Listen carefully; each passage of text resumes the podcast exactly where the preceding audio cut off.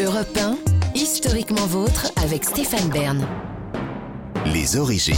Pour conclure cette émission, on remonte aux origines, toujours avec Jean-Luc Lemoyne et Gavin Clemente Ruiz, et surtout maintenant avec vous, David Castel-Lopez Sourier. Vous êtes filmé Oui. aujourd'hui plus encore, puisque vous nous racontez justement les origines de la vidéosurveillance. Oui, les auditeurs les plus assidus de l'émission, ils savent que la rédaction d'Historiquement Vôtre possède à présent un poisson que je lui ai offert et qui s'appelle Stéphane Bern, comme l'animateur, comme vous. Mais vous le savez, les poissons d'aquarium ont une grande passion dans la vie qui consiste à décéder euh, subitement sans qu'on comprenne pourquoi ils décèdent. Et plusieurs membres de la rédaction avaient peur de ça. Un jour, il y a un membre de l'équipe de Yann Moix, qui, vous le savez, fait la libre antenne tous les week-ends sur Europe 1 entre 23h et 1h du matin. Un membre de son équipe, donc, qui a regardé dans l'aquarium. Il a vu que le poisson était immobile. Il a dit à Yann Moix que le poisson était mort. Et du coup, Yann Moix a carrément annoncé à l'antenne la mort du poisson. Le poisson rouge de Stéphane Bern vient de mourir. Je répète, le poisson rouge de Stéphane Bern vient de mourir, ce n'est pas une blague, c'est la vérité. Bon, il faut il faut l'avouer, l'information a été démentie dès le lendemain. Euh, et ben il s'avère que le poisson euh, n'est pas décédé. Voilà. Mais quand même, un jour, un jour, justement pour éviter ce genre d'hystérie, on a euh, dans la, euh, dans, le- la rédaction d'Historiquement Vôtre installé devant l'aquarium une caméra de vidéosurveillance. Alors elle ne surveillait que l'aquarium, mais on l'a installée. Elle était reliée au téléphone portable de l'équipe et depuis, on peut vérifier à chaque instant l'état de santé de Stéphane Bern le poisson. Quelquefois, la nuit, je n'arrive pas à dormir, alors je me connecte avec mon téléphone sur l'application de surveillance et je vois Stéphane Bern dormir. Et ça m'apaise, et moi-même, je me rendors. Mais alors, qui a inventé cet objet merveilleux qui permet de vérifier que les poissons ne sont pas décédés? Eh bien, est-ce que vous vous souvenez de ce bruit?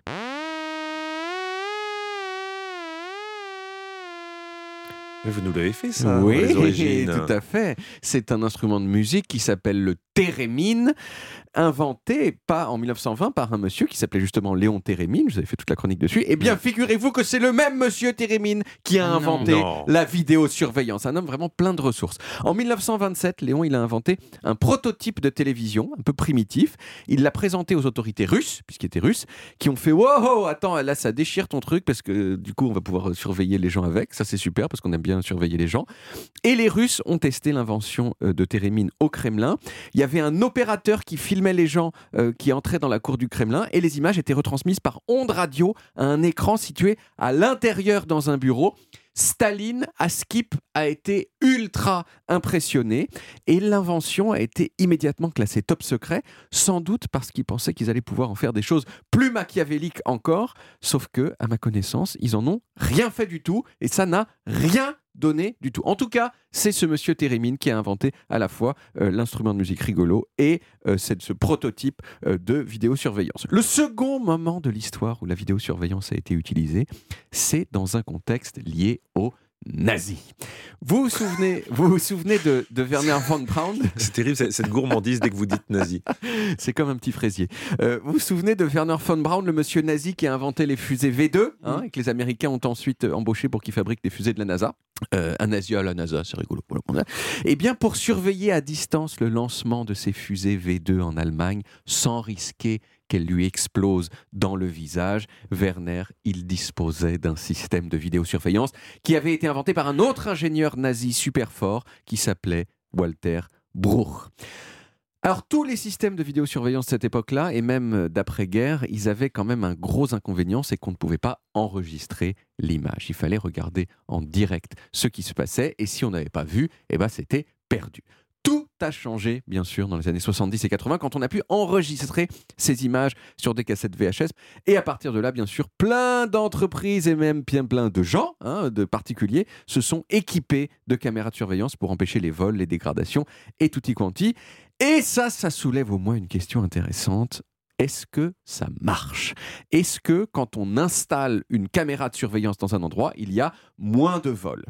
Et euh, la réponse euh, dans l'ensemble, c'est euh, oui. Voilà, dans l'ensemble. Alors en tout cas sur les parkings, il y a une étude très précise qui a été faite sur les parkings en 1993 et qui a montré que la présence de caméras de surveillance sur les parkings londoniens avait fait baisser le nombre de vols sur ces parkings de 60%.